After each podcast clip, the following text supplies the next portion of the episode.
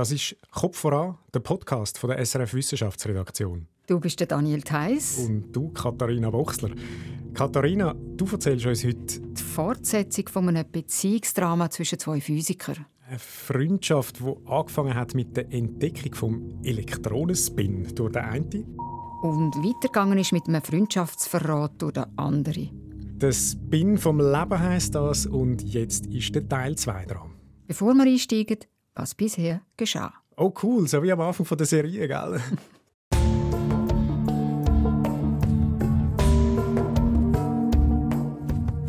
Das deutsche Physikgenie Werner Heisenberg lässt während der Nazizeit seinen jüdischen Freund, den Spektroskopie-Nerd Samuel Kautz, mit im Stich. Er setzt sich nicht ein für die Eltern von Samuel Kautzmidt. Die beiden werden in Auschwitz ermordet. Der Kautzmidt und der Heisenberg kennen sich schon lange.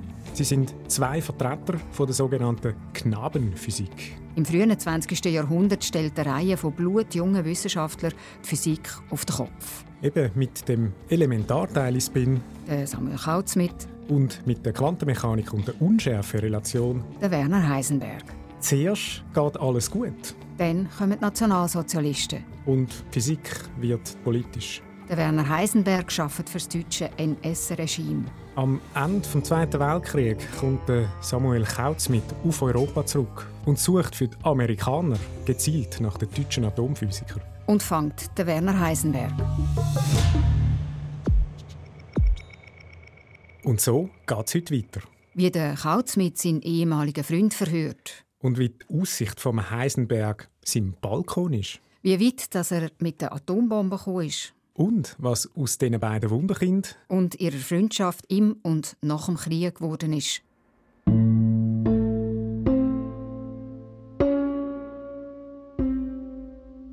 Da sind wir jetzt also, Katharina, an der Stelle der Geschichte, wo ein Freund seinen eigenen Freund fängt. Erzähl.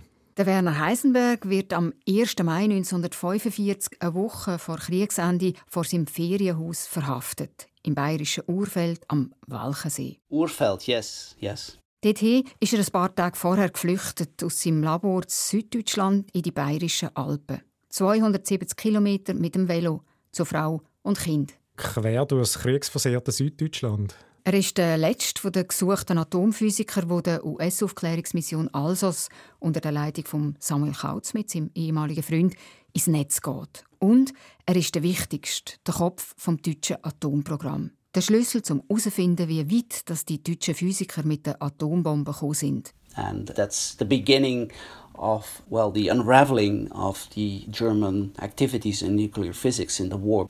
Das ist der Martin van Kalmthout, Physiker, Sachbuchautor und Biograf von Samuel Kautzmidt. Er ist extrem fasziniert von der Lebensgeschichte von Kautzmidt. Yes, yes. Und er ist fasziniert von der vertragten Beziehung zwischen dem Samuel Kautzmidt und dem Werner Heisenberg. Yes, very much so.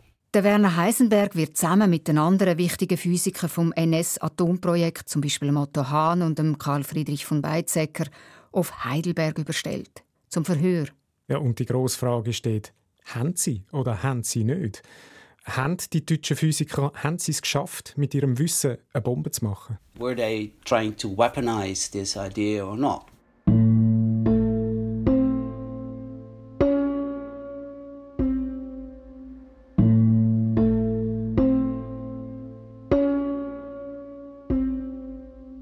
Die ersten Verhöre finden in Heidelberg in der Alsos-Zentrale statt. Wo der Werner Heisenberg in einem Konvoi dort ankommt, steht Samuel Kautz mit schon auf der Schwelle und begrüßt seinen Freund aus Vorkriegszeiten. Die haben sich eben schon lange nicht mehr wirklich gesehen und miteinander geredet. Seit fast sechs Jahren. Ein paar Wochen bevor der Zweite Weltkrieg ausgebrochen ist. Ja, dann haben die beiden noch diskutiert. Jetzt ist es ein Verhör und der Kautz mit ist der, der fragt. Und der Werner Heisenberg muss Auskunft geben. Aber er macht es gern er will nämlich reden. Er will reden, in einem Verhör. Also, wieso denn das? Er will sein Wissen austauschen, das über Atomphysik. Er ist stolz, wie die anderen Physiker vom deutschen Atomprogramm auch. Ah, okay, der Wissenschaftler stolz. Also er hat das Gefühl, er sei da eher an einer Konferenz. Also hat er einfach das Gefühl, er hätte jetzt all die Jahre einfach gute Physik gemacht in dem Fall. Die haben alle das Gefühl, sie hätten gute Physik gemacht. They were proud of what they had done, not because they wanted to build weapons, but they thought they had done something really special in scientific terms. Im Verhör bestätigt sich, was der Kautzmit schon länger vermutet hat. Die deutschen Atomphysiker haben den Anschluss verloren. Die haben das wirklich nicht geschafft. Nein, und sie haben es vor allem auch nicht gemerkt. Sie sind seit Jahren isoliert von der internationalen Forschungsszene und überschätzen ihre Arbeit schlicht. They hadn't been in contact with the, uh, let's say, allied physicists and scientists for a very long time. So they thought he had done something really special. And they were happy to show the results to people like Samuel Goudsmit. Beim Filzen von der Labor auf seiner Mission quer durchs ehemals besetzte Frankreich und durch Deutschland ist dem Kautzmit schon in den letzten Monaten aufgefallen, mit dem Stand der Forschung können die Deutschen keine Atomwaffen bauen. This whole program, as it turns out, is not really advanced. Der Kautzmit liest es auch aus den Dokumenten, die die Physiker auf dem Versuchsgelände Hechingen versteckt haben. Gut verpackt in einem Blumsklo, sprich wörtlich in der Scheisse versenkt.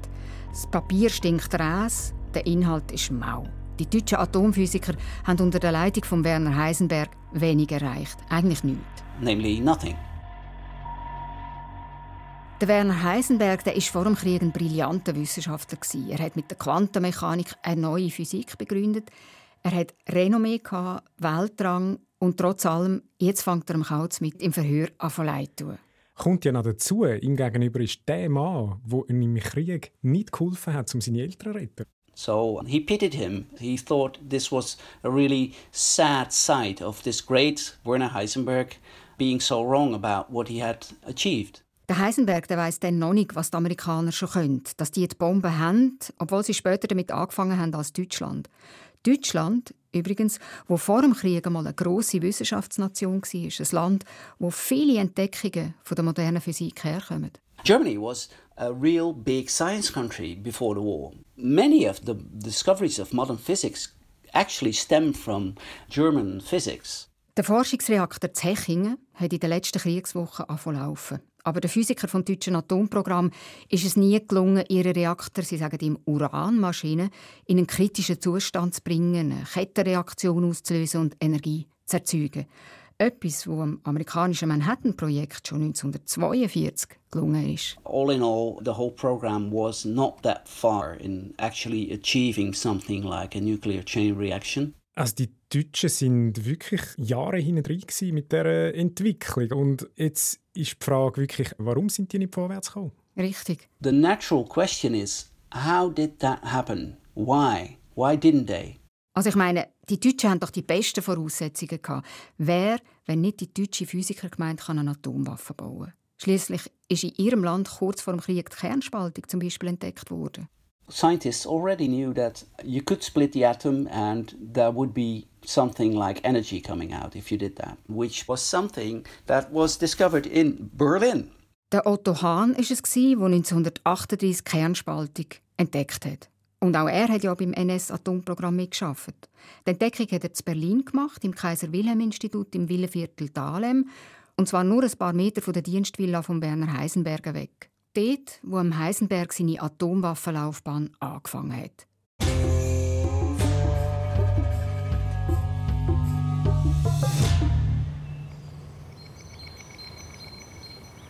Gut, warum sie es nicht geschafft haben, hast du jetzt ja natürlich immer noch nicht erzählt. Mhm. Das kommt ein bisschen später. Wir biegen jetzt nämlich zuerst mal schnell auf Berlin ab. Zum Alexander Blum. Den kennen wir schon. Er war auch in der letzten Folge von unserem Podcast schon dabei. Gewesen. Der Alexander Blum ist Elementarteile-Physiker, Wissenschaftshistoriker und Heisenberg-Kenner. Er forscht am Max-Planck-Institut für Wissenschaftsgeschichte Berlin und er hat sein Büro tatsächlich in der ehemaligen Dienstvilla von Werner Heisenberg. Yes, okay. Hallo. Hallo, Herr Blum. Ich weiß gar nicht, ob Sie meine E-Mail noch gesehen haben, die ich gestern geschrieben habe. Ich bin ein bisschen erkältet. Okay. Ähm, ich bin okay. zweimal geimpft. Alles klar, super. Dann. Äh, das ist toll so, hm? wenn man ja. auf der Klingel ist. Ja, ja. Wunderschön. Die Villa ist aus den 1930er Jahren. Der Alexander Blum hat Jahrgang 82. Dann herein bitte. Danke. Wir bleiben, glaube ich, schönes Quartier hier. Ja. Nee, ist wirklich sehr gern, ja. Der Alexander Blum macht die Balkontür von seinem Büro auf. Dort stehen wir jetzt auf dem Heisenberg, seinem Balkon. Okay, wirklich auf dem Balkon. Ist das jetzt aufregend gewesen? Oh, das muss ich schnell studieren. Ist es aufregend gewesen? Ja, doch, auf eine Art war es aufregend. Gewesen. Einfach an so einem Ort stehen, wo man denkt, ey, der ist der irgendwie rumgelaufen. Doch. Ja, geschichtsträchtig. Mhm, genau. Ja. Und von hier oben aber sieht man Sichtbachsteingebäude aus dem frühen 20. Jahrhundert, zumindest auf einer grossen Wiese zwischen berlinerisch verwilderten Rabatten mit Büsch verteilt. Es sind Häuser der ehemaligen Kaiser-Wilhelm-Gesellschaft und der Alexander Blum der zeigt jetzt nach links auf das Gebäude vom Kaiser Wilhelm Institut für Physik. Das Gebäude daneben, das war das alte Kaiser Wilhelm Institut für Physik. Das ist der Vorläufer des Max Planck Instituts. Genau, genau, richtig. Ähm, und da war Heisenberg ab den frühen 40er Jahren war er der Direktor. Und äh, damals hatten die Direktoren eben noch ihre eigene Villa direkt, direkt nebenan. Also das war schon für seinen Vorgänger gebaut worden, für den Peter Debye, der hier der erste Direktor des Instituts war. Der ist dann in die USA 1939. Es sind Häuser mit Geschichte und Geheimnis. Zum Beispiel geradeaus steht ein breiter, etwa 20 Meter hoher Bachsteinturm. Und der Turm? Der Turm heißt Turm der Blitze. Da war so ein, so ein Hochspannungsbeschleuniger drin. Also da war quasi die Hochspannung von oben nach unten. Und darunter, da war das deutsche Atomwaffenprojekt. Die hatten da einen Keller, hatten da einen Versuchsreaktor der war da drunter, bevor das dann alles, ich glaube 44 oder so, auf die Schwäbische Alb dann umgezogen ist. Ne? Alles heißt Maschinen und Menschen. Weit weg von Berlin im Bombenkrieg. In Süden, aufs ruhige Land bei Tübingen, zum Weiterbauen am Kernreaktor, am Testreaktor, an der Uranmaschine und der deutschen Atombombe. Das ist 1943. Vier Jahre, nachdem der Werner Heisenberg von Leipzig auf Berlin kam. Ja, ja, genau. Er kam dafür her. Ja, ja, genau. Also er war ja Professor in Leipzig. Ähm, und wurde dann aber eben hierher nach Berlin geholt. Für die Leitung des Instituts, ganz allgemein, hat auch andere Sachen hier gemacht, aber er war natürlich von Anfang an dann auch der Leiter des, des Atomprojekts, genau, des Uranvereins. Der war äh, ziemlich viel unterwegs, gewesen, da, der junge Heisenberg. He? Ja, der hat äh, sich quasi quer durch Deutschland, ist immer wieder an anderen Hochschulen gewesen und diese Karriere jetzt, also die mit dem Uranverein, die ist nicht unbedingt vorzeichnet gewesen. Der Heisenberg ist zwar ein Ausnahmetalent von internationalem Rang und seit 1933 auch blutjunger Nobelpreisträger, aber er passt nicht allen. Aber eben, der hat ja schon wahnsinnig viel hat er schon gemacht und erreicht. Extrem viel, auch vor allem für sein Alter. Also er hat mit 24 die Quantenmechanik formuliert, eine mathematische Theorie, die das erste Mal überhaupt die physikalischen Vorgänge in der atomaren Welt in einen Rahmen eingebettet hat. Und zwei Jahre später definiert er mit der Unschärferelation, dass man in der Quantenwelt nicht immer ganz klar kann sagen was Sache ist. Also dass man zum Beispiel nie gleichzeitig den Ort und den Impuls von einem Elektron kann ganz genau messen, sondern immer nur eins von beidem. Und trotz Krebs, Nobelpreis und Renommee passte Heisenberg den Nationalsozialisten nicht. Als Person und wegen seiner Wissenschaft. Es gab bei den Nazis sehr starke Kräfte, die gegen die moderne Physik waren. Die Relativitätstheorie zum Beispiel ist ein tiefrotes Tuch, ein Findbild, vor allem wegen ihrem jüdischen Begründer.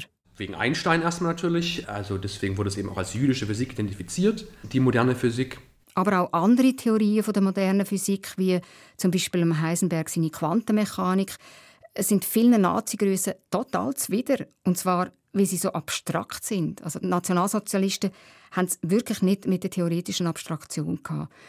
Der Begriff vom weißen Jude fängt dann plötzlich an umgeistern, zum Beispiel in einem SS-Hetzblatt 1937. Die Arbeit ist noch nicht getan, wenn die ganzen jüdischen Wissenschaftler aus dem Lande sind. Es muss auch der jüdische Geist aus der Wissenschaft raus. Es gibt eben viele weiße Juden, die, obwohl sie nicht jüdisch sind, diese Physik betreiben. Und als prominentestes Beispiel wurde eben Heisenberg genannt. Weiße Juden, das heißt Leute, die keine Juden sind, aber sozusagen als das bezeichnet werden. Genau.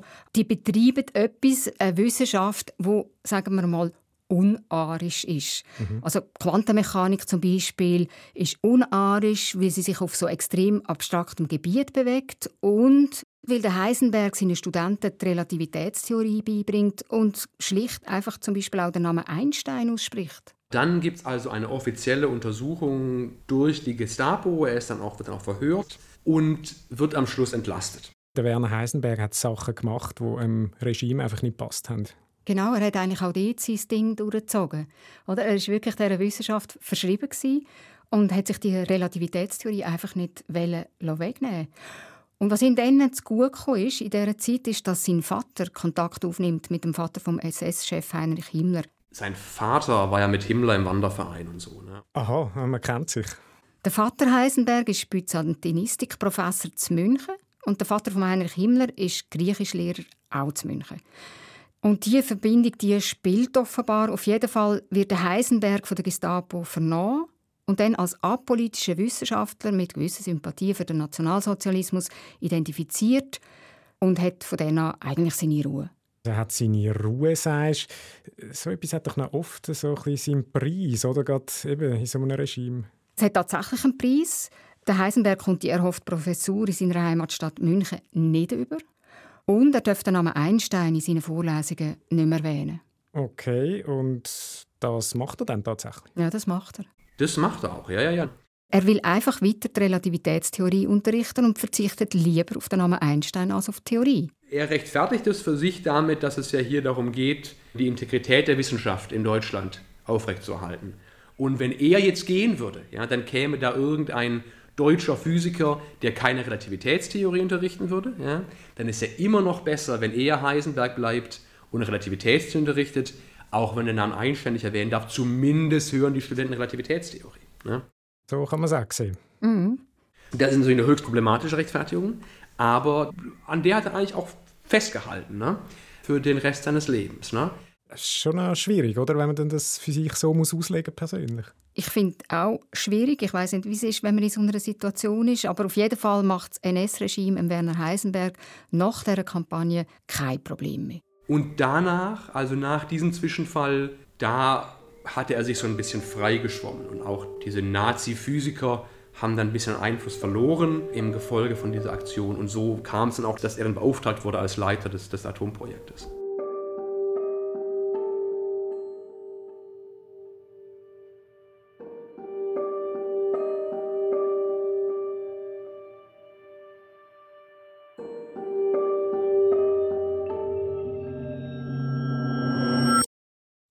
Das ist dann aber auch noch eine krasse Wende am Schluss, oder? Also zuerst vernommen von der Gestapo und nachher am Schluss dann Chef von einem wichtigen Projekt.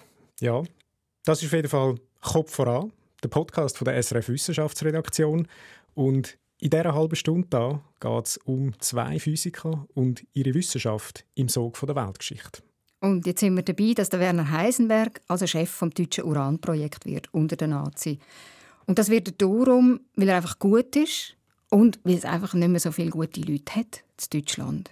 Und das Uranprojekt, was hat das eigentlich genau für einen Auftrag? Der Auftrag ist der, zu schauen, wie man die Atomphysik militärisch nutzen kann. Und das heißt natürlich Nuklearwaffen am Schluss. Aber, Aber zuerst kommt zum Beispiel äh, ein Atomreaktor zu entwickeln, zum Beispiel, um zu den richtigen Stoff zu kommen, die es braucht für so eine Bombe. Ja. Ein Jahr nach den Deutschen fangen übrigens die US-Amerikaner auch damit an. Sie stampfen ein Pendant zum deutschen Atom- oder Uranprojekt aus dem Boden. Das ist das berühmte Manhattan-Projekt unter der Leitung von Robert Oppenheimer.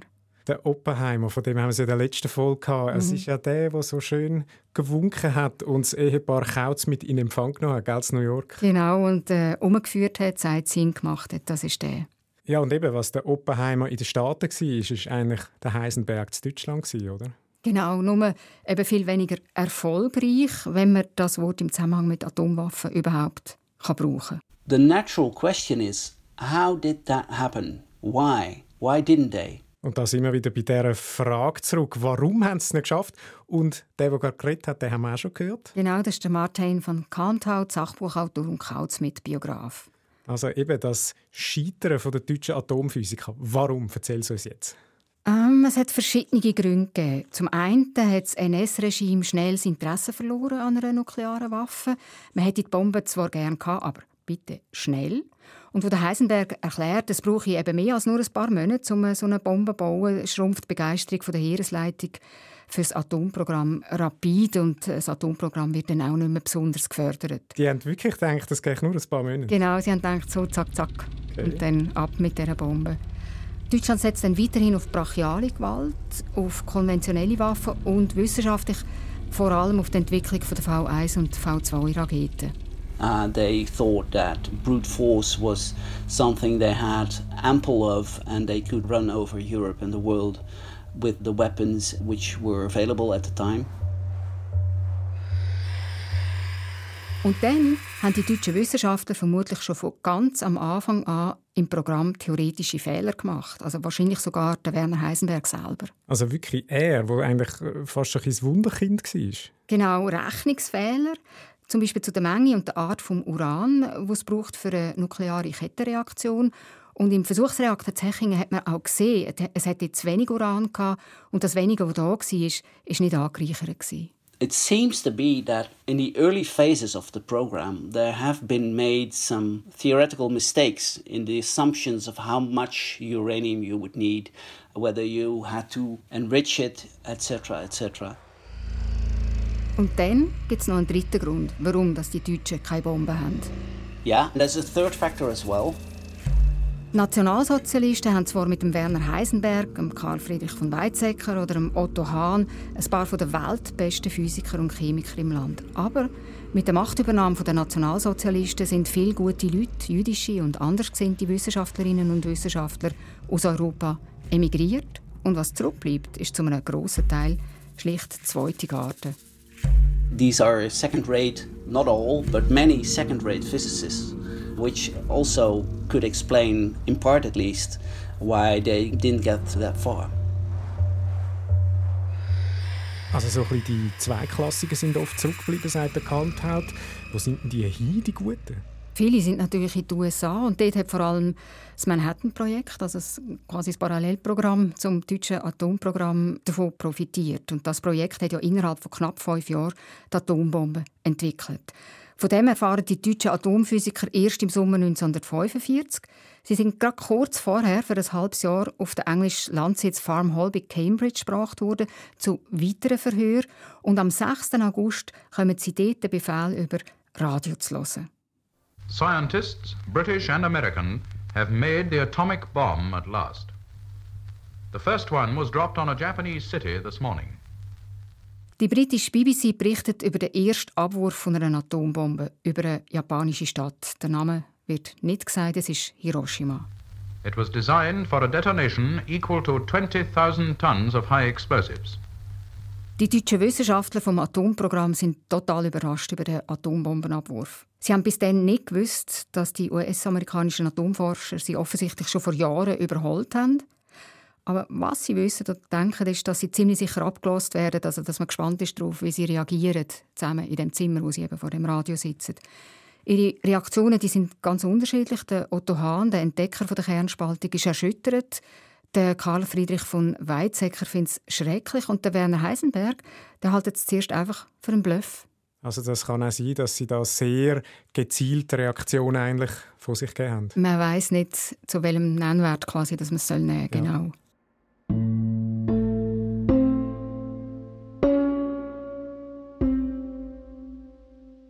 Es hat an Geld gefehlt, es hat am Talent gefehlt und dann haben die deutschen Physiker auch noch Fehler gemacht. Das ist eine Version.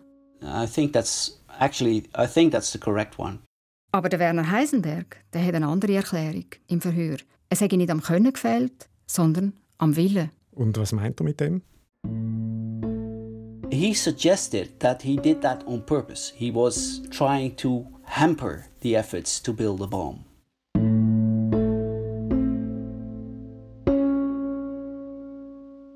Der Werner Heisenberg sagt also, sie hätten sich extra verrechnet, zum Bomben zu verhindern. Ist das irgendwie glaubwürdig? Warte, warte, es kommt gerade noch. Ich kann dir einfach sagen, diese Aussage hat Samuel Kautzmidt dann definitiv wild gemacht. And this annoyed Sam Kautzmidt really, really much. Für den Samuel Kautzmidt ist der Werner Heisenberg schlicht ein Heuchler. Einer, der moralisch und trotz genialer Fähigkeiten jetzt eben auch noch wissenschaftlich versagt hat, aber es nicht zugeben kann. I think in the end Samuel Kautzmidt is just right. They failed. But that is of course something which is very hard to admit for a top scientist like Werner Heisenberg. Man kann sich gar nicht vorstellen, wie kontrovers diese Frage ist. Also also das ist heute noch, wenn ich irgendwie einen Vortrag halte über Heisenberg, kann man sich darauf verlassen, dass sich irgendjemand meldet und sagt, also entweder, ne, also das war der schlimmste Nazi, oder sagt, aber die Amerikaner waren ganz ungerecht, dass sie ihn da so abgekanzelt haben. Er hat doch eigentlich die Atombombe für die Nazis verhindert. Das ist der Alexander Blum, ja, den wir jetzt gerade gehört haben, oder? der Heisenberg-Experte vom Max-Planck-Institut. Auch er rätselt wegen dieser Kombination von einem scharfsinnigen wissenschaftlichen Ausnahmetalent und seiner offenbar wirklich grossen Fähigkeit zum Ausblenden. Man bringt es nicht ganz zusammen. Man kann sich auch nicht vorstellen, wie sich ein Leben anfühlt als jemand, der sich so ganz der Wissenschaft verschrieben hat. Ich meine, die Wissenschaft bietet sich natürlich an für so eine Bubble. Ich meine, das ist, dass es da eine gewisse Weltflucht gab, das ist, glaube ich, also fraglos richtig. Es geht ja auch noch die Geschichte um, oder, dass der Werner Heisenberg, der ist ja zum Niels Bohr mal gereist, seinem dänischen Mentor, und hat dort mit ihm über seine Zweifel geredet, also wirklich so ein bisschen gewissenskrisenmässig. Was ist eigentlich dort abgegangen? Ja, man weiß es nicht so genau, was dort wirklich passiert ist. Und was am Werner Heisenberg seine Motive sind. Er ist tatsächlich im Herbst 41 auf Kopenhagen gereist. Aber was er und Nils Bohr dann wirklich besprechen, darüber gibt es ganz unterschiedliche Versionen. Was klar scheint, ist, dass beide Angst haben vor der Zukunft mit Nuklearwaffen. Aber dass sie sich nicht einig sind, wie das die Rolle der Wissenschaftler in diesem Bedrohungsszenario dann aussehen also was die Wissenschaftler in dieser Situation machen sollen. Heisenberg, wenn er da über seine eigene Rolle geredet hat, dann ging es immer darum, die Integrität der deutschen Wissenschaft aufrechterhalten zu haben während der Zeit. Er hat sich zwar gesehen als, zum gewissen Teil auch zu Recht, als äh, Widerstand leistend, aber eben nie in dem Sinne von irgendwie ähm, Individuen retten, sondern immer nur im wissenschaftlichen Kontext. Ja, und aus Deutschland rausgehen ist eigentlich nie eine Option für ihn, für den Heisenberg. Nein, für den Heisenberg ist das nie eine Option gewesen trotz super Angebot aus den USA vor und nach dem Krieg, er will einfach bleiben. Wieso eigentlich? Er hat so die Idee, dass er die Wissenschaft in Deutschland vor den Nationalsozialisten schützen will, sagt er. Dann die Physik über den Zweiten Weltkrieg überretten und sie nach dem Krieg wieder groß machen. Sie wirklich zu neuem Glanz führen. Ne? Deswegen gab es für ihn nie Zweifel, dass er in Deutschland bleiben würde, solange ihm halbwegs die Möglichkeit gegeben wurde, da eben auch die deutsche Physik wieder aufzubauen. Ist das eine Art Patriotismus von ihm oder irgendwie Loyalität? Ich glaube, er ist wirklich dem Land irgendwie extrem verbunden und hat das Gefühl gehabt, er hätte eine Pflicht. Es gibt auch Leute, die sagen, er sei nationalistisch gewesen, aber er ist sicher kein Nationalsozialist gewesen. Und das sagt übrigens auch Samuel Kautz mit. Er schreibt in seinen Memoiren, der Heisenberg, der ist ein Spezialfall. Ein Special Case. Genau, und zwar sagt er einfach überzeugt von einer deutschen Überlegenheit, das beobachtet er auch mit, auch in den Verhör, aber abgestoßen und entsetzt über die Grausamkeiten der Nationalsozialisten. Er hat jetzt keine übermäßige Heldengeschichte gesponnen. Also da gibt es durchaus ähm, Leute, die ihm da quasi mehr Widerstand zuschreiben, als er sich selber zugeschrieben hat. Aber so die Grundgeschichte war schon, wir wussten, dass das nicht klappen könnte mit der Atombombe. Da waren wir froh drum und haben es auch nicht forciert.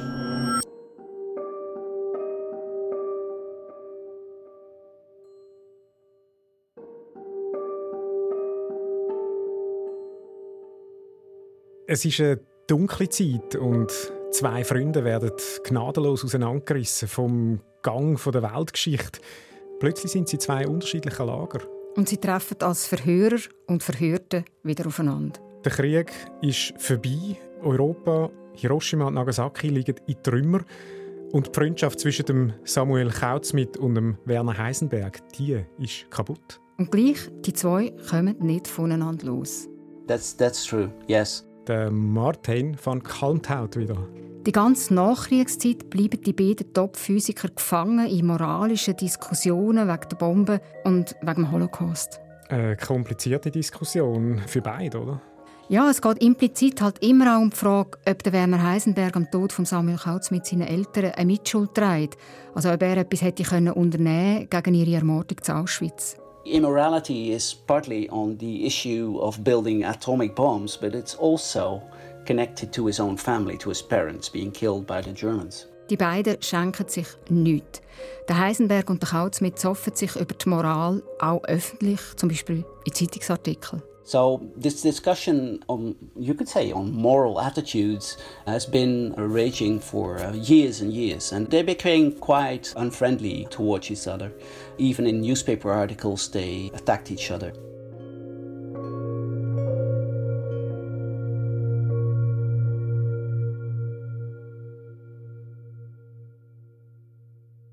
1950 dann treffen sich die beiden das erste Mal wieder außerhalb vom Kriegskontext. Der Heisenberg ist beruflich in den USA und ich finde das ganz eine verrückte Geschichte.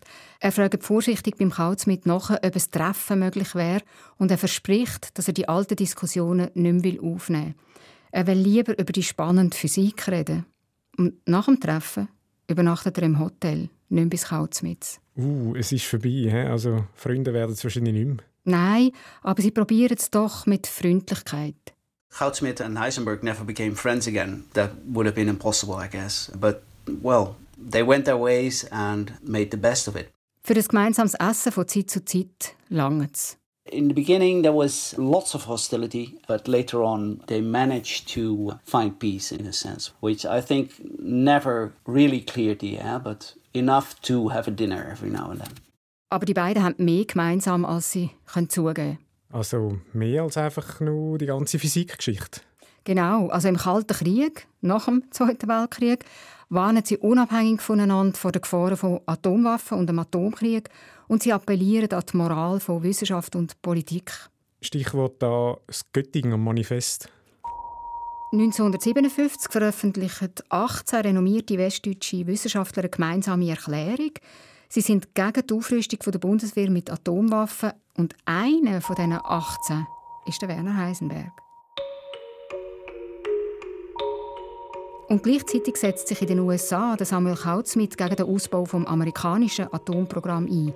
Gegen eine Bombengewalt, die alles zerstöre, auch das, was man schützen will. He always tried to point out that we shouldn't be divided but should be united and that you don't need weapons that are so big that they're actually destroying everything you're trying to protect. Das haben sie gemeinsam. Beide setzen sie sich gegen nukleare Gewalt ein, gegen Atomwaffen, gegen Aufrüstung, unabhängig voneinander. Und beide können sie nicht mehr an ihre wissenschaftlichen Erfolge vor dem Krieg anknüpfen, die beiden Wunderkinder. Die beiden Knabenphysiker von früher. Die haben ihre grossen Würfe schon gemacht. Mit 23 die Entdeckung vom Spin, der Samuel Kautzmidt. Mit 24 und 26 mit der Quantenmechanik und der Unschärferelation der Werner Heisenberg. Also man ist auch sehr schwer daran anzuknüpfen, muss man sagen. Also wenn man halt mit 24 die Physik quasi neu erfindet, dann kann danach eigentlich auch fast nichts mehr kommen. Ne? Der Werner Heisenberg der darf übrigens in den ersten zehn Jahren nach dem Krieg keine Atomphysik mehr betreiben. Er widmet sich den Turbulenzen, den physikalischen Turbulenzphänomen. Er macht Philosophie und dann verrennt er sich mit 57 in eine Weltformel. Uh, uh, Moment, die Weltformel, was ist das? Äh, die Theorie von allem, oder? The, genau. the Theory of Everything. Das wäre ja der Wurf, aber du kannst dir vorstellen, das ist nicht gut gekommen. Er überlüpft sich und muss ziemlich unterdurch. Also da hat er sich überschätzt, der Heisenberg, weil er eben irgendwie dachte, meine Ideen stimmen und alles, was da jetzt noch irgendwie an Widerständen ist, wird sich schon irgendwie ausbügeln lassen. Und diese Gemengelage hat ihn wirklich dazu geführt, dass auf eine Art an die Öffentlichkeit zu tragen, die vielen Physikern, vielen von seinen Kollegen eben übel aufgestoßen ist.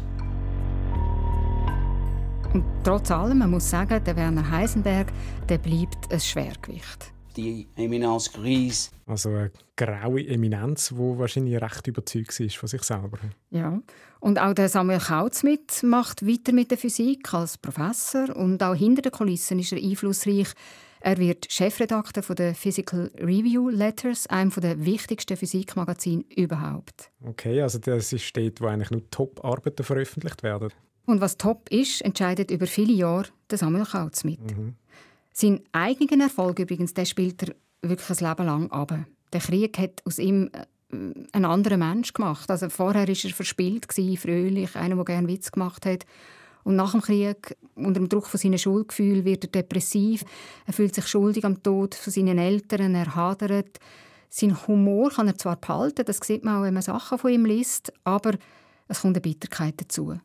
The war has been producing a big cloud over his life ever after. Before that, Samuel is described as being a, a, playful, happy guy, joking with others, not taking life too seriously.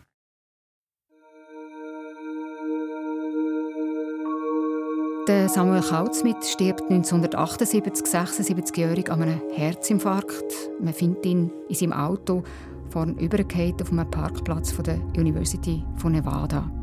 Da ist der Werner Heisenberg schon fast zwei Jahre tot, mit 75 gestorben nach Krebs in seiner Heimatstadt zu München.